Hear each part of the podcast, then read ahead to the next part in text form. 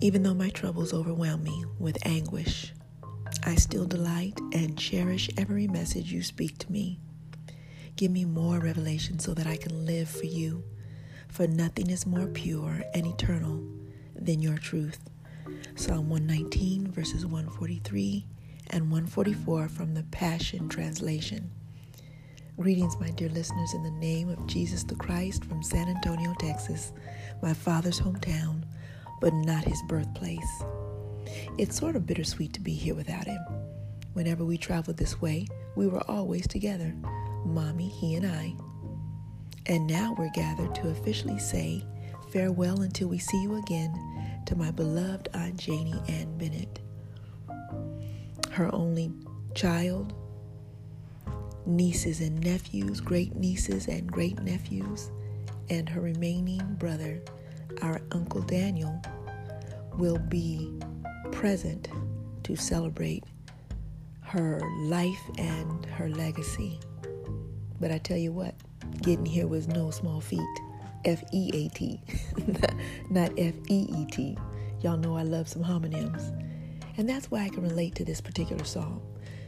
Because Psalm 119 is the largest chapter in the Bible, we can study more than enough verses about the goodness of our God right here. This psalm runs tandem with our scripture that I read a few days ago from Psalm 107, the A portion of verse 2. Let the redeemed of the Lord say, What? Say so. I can piggyback right there because the troubles that were overwhelming me, from my confirmed flight being canceled due to inclement weather, to waiting on standby, to finally getting a flight, only to be presented at takeoff on the same runway we're trying to utilize a smaller aircraft coming in and then stalling another 10 to 15 minutes before we could get airborne. And once we were airborne for a few hours and it was time to land, we were told at the point of descending to begin ascending and circle until given the all clear to land. The flight crew had no idea what was going on. The captain had no idea what was going on, why we were not permitted to land, but we weren't. No reason, just we weren't. And finally, when we were permitted to land, the plane didn't come close enough to the jet tunnel. So if we had disembarked from the plane, we would have all tumbled out of the plane with no return. so it was troubling. I was overwhelmed. A little anguish set in. Like, God, are you for real? I know you're for real. I know you are a real God and you can handle this and you will settle me down. And I just need to depend on you to see it through, to see me through. But when you're in the middle of all of that and your luggage, in my case, my luggage was already ahead of me. I couldn't get the stand standby flight, the earlier one, but my luggage got there. So here I am, still at my uh, destination or at my place to leave, and my luggage is already at my place of destination to arrive. But I'm still on the other end trying to depart. But there, God was standing in the gap, making it plain to me that He was still in control.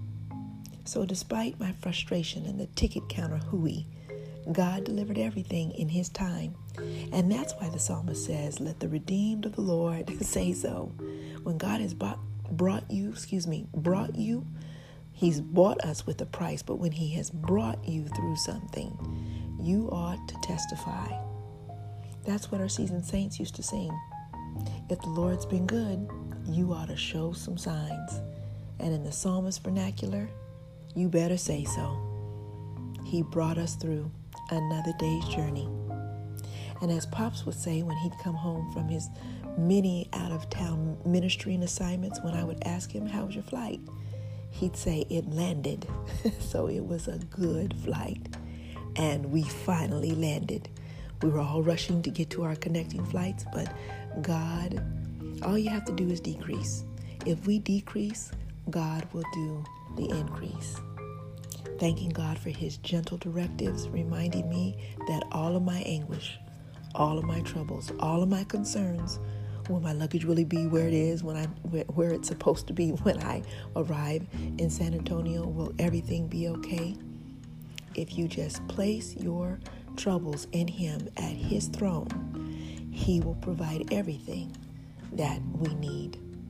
Let me read it to you again. Even though my troubles overwhelm me with anguish, I still delight and cherish every message you speak to me.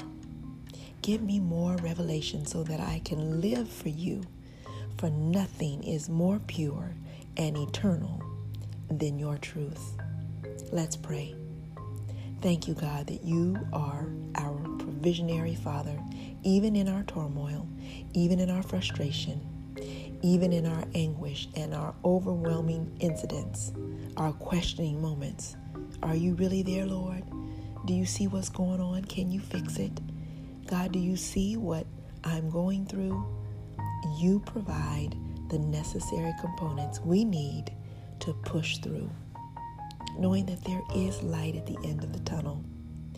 Thank you for a peace that settles us down, a peace that no one can understand. Thank you for your love and your grace and your mercy. It's in the precious and provisionary name of Jesus, with forgiveness of sins, joy, and gratitude in my heart. Amen. And thank God. The Lord bless you and keep you. The Lord make his face to shine upon you and be gracious unto you. The Lord lift up his countenance upon you and give you peace.